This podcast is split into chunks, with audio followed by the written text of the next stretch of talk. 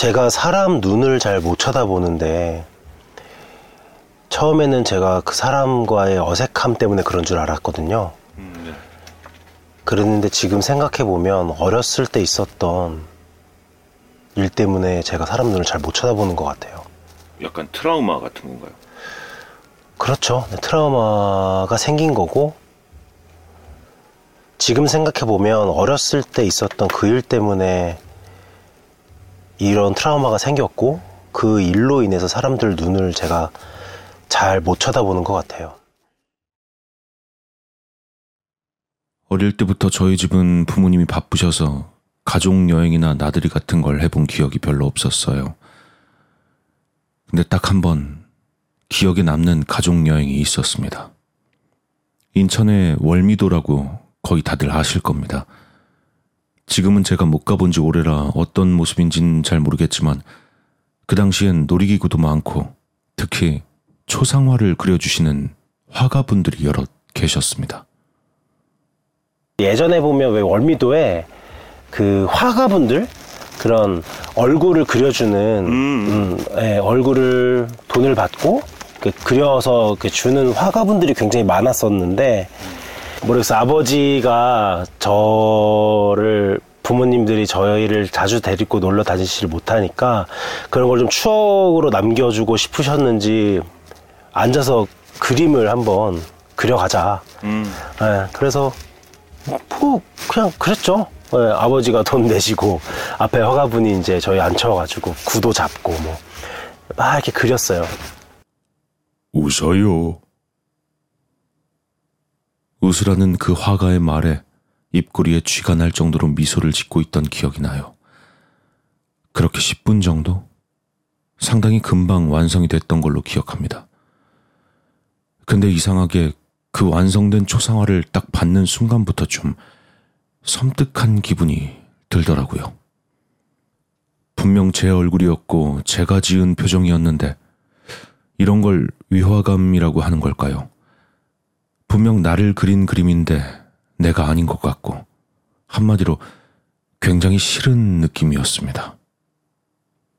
음, 받아서 제가 딱 이렇게 봤는데 어 저랑 똑같이 생겼는데 어딘가 좀 섬뜩한 음, 예, 그런 그림이었고 왜 눈동자가 굉장히 좀 어 뭐랄까 섬뜩해서 특히나 눈동자가 얼굴에 미소를 머금고 있는 상태에서 그 눈동자가 마냥 행복한 그런 눈동자는 아니었던 것 같고 본인의 얼굴인데. 네, 제가 봤을 때. 근데 저를 제외한 뭐 부모님들은 잘 그렸다, 똑같이 그렸다, 뭐 이렇게 말을 해주시긴 하셨는데, 어쨌든 뭐 그렇게 받고 가족들이랑 즐거운 시간 보내고 이제 집에 갔죠. 집에 가서. 전 집에 와서도 섬뜩하고 마음에 들지 않던 그 초상화를 버리자고 말씀드렸지만 아버지께선 그 그림이 정말 마음에 드셨는지 제 책상 유리에 끼워 놓으셨습니다. 당시 제가 썼던 책상이 책상 위에 녹색 부직포가 있고 그 위에 책상 모양의 유리를 덮어놓는 형태의 그 옛날 책상이었거든요. 그 사이에 끼워두셨던 거죠. 유리를 들어 올려서 그 그림을 빼버릴까도 생각해 봤지만 어린 제 힘으론 유리를 들어 올릴 수가 없어서 울며 겨자 먹기로 억지로 참고 껴놓고 있을 수밖에 없었습니다. 네, 문제는 저랑 정면으로 그림을 두었다면 뭐 책으로 그냥 가려놓고 하던지 뭐 이렇게 했을 텐데 이 옆에다 뒀단 말이죠. 음, 이 옆에다 두니까 스탠드가 이쪽이니까 이제 스탠드를 키고 숙제나 공부를 하면 결국은 제가 하, 하고 있는 이런 숙제라든지 학업들은 다 여기에 있고 그림은 이쪽에 있는 거죠. 음, 그쵸. 네, 제 바로 옆에. 근데 왜 사람이 어딘가를 응시를 하고 있어도 그 주변이 어느 정도 시야에 들어오잖아요. 저 시야각이 넓으니까. 근데 이제 그때도 이렇게 고개를 숙이고 있으면 그 들어오는 시야 왼쪽 구석에 제 초상화가 들어오는 거예요, 제 시야로. 음, 근데 자꾸 뭔가 저를 쳐다보고 있는 그런 느낌? 그런 느낌이 너무 들어서 하다가도 한 번씩 쳐다보고 하다가도 한 번씩 쳐다보고 이게 굉장히 반복됐었어요. 아무래도 뭔가 좀 이상하다는 걸 느낀 건 그 후 얼마 지나지 않아서였습니다. 그 그림에 대한 생각이 점점 잊혀지고 무뎌져 가고 있을 때쯤이었죠. 그날은 아버지도 어머니도 일이 바빠서 늦게 들어오시는 날이었고 동생도 할머니 댁에 가 있어서 집엔 저 혼자 남아있던 날이었어요. 아, 전 책상에 혼자 앉아서 스탠드만 켜놓은 채로 숙제를 하던 중이었고 근데 유독 그날따라 초상화에서 뭔가 저를 쳐다보는 것 같은 느낌이 강하게 드는 겁니다. 왜 사람도 유난히 빤히 쳐다보면 느껴지는 그런 시선 같은 게 있잖아요. 그래서 그날은 정말 오랜만에 저도 모르게 초상화로 자꾸 눈길이 가더라고요. 그냥 버릇처럼 그 제 초상화를 쳐다봤어요. 쳐다봤는데 그때 그 초상화가 어떻게 하고 있었냐면 얼굴은 그대로 상기된 채로 웃고 있었는데 눈이 저를 쳐다보고 있었고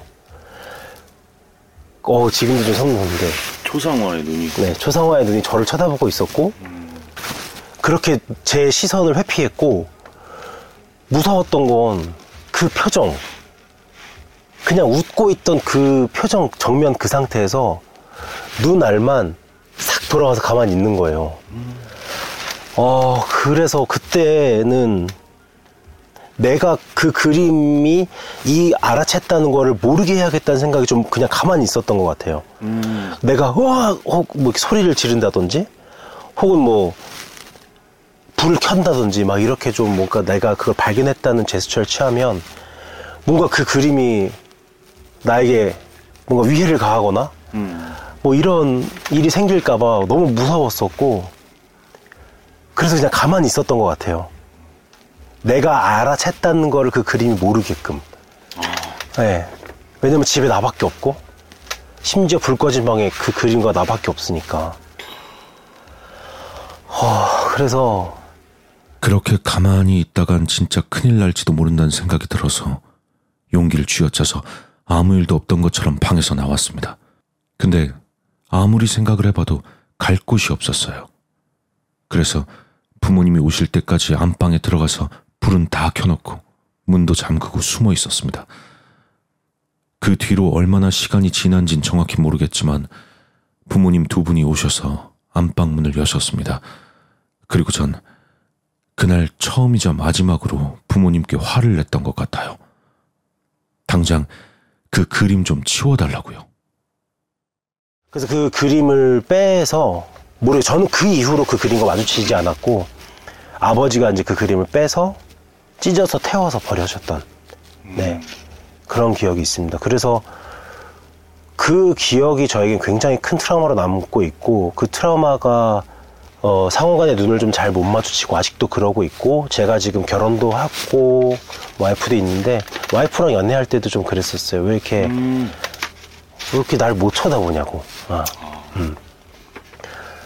그래서 지금은 많이 나아졌어요. 지금은 많이, 많이 나아졌는데, 성인이 되어서도 그때를 생각하면 아직도 소름이 많이 돋고, 무서운 기억으로 남아 있습니다. 저에게는. 네.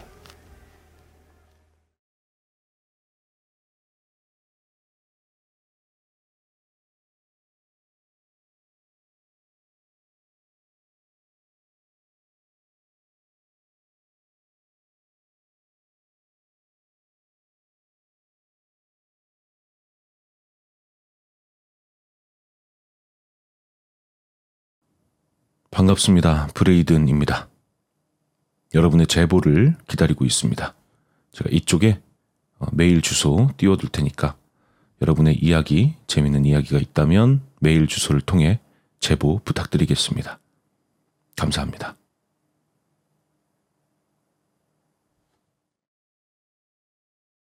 그리고 유튜브 채널 운영하신다고 들었어요. 근데 유튜브 채널을 운영하시는데 아니 그 모자이크를 요청하신 이유가 어차피 얼굴 그, 아, 유튜브 채널 운영하고 있는데, 네. 어, 그냥, 뭐랄까. 아니 어차피 얼굴이 다 알려지는 유튜브 채널. 아, 우선 지금 제가 얼굴이 많이 부어 있는 상태고, 아, 네, 네. 안 그래도 큰 얼굴이 음. 더 이렇게 크게 나올 것 같아서, 뭐 연예인은 아니지만, 이미지 관리. 네, 그래도 조금 모자이크를 할 필요가 있지 않을까 음. 생각이 들어서 요청을 했습니다. 네. 채널명 한번 말씀해 주시죠. 채널명은 제가, 어, 먹음 돼징이라는 채널을, 먹방 채널이에요. 먹방 채널을 운영하고 있는데 지금 야- 잠시 휴식을 취하고 있고, 음. 근데 채널 영상을 몇 개 봤는데 네네. 재밌더라고요.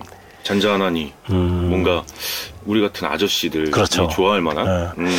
뭐 이렇게 젊은 분들이 보는 그런 먹방, 음. 식과 나만 있는 그리고 ASMR로 보는 그런 먹방이라기보다는 그냥 구수한 아저씨의 한 끼 식사 그쵸. 딱 정도. 그런 느낌. 네, 그런 느낌이고 어쨌든 태- 채널명은 먹음돼 징인데 이거는 제 딸이 이름을 지어줬고 아. 네.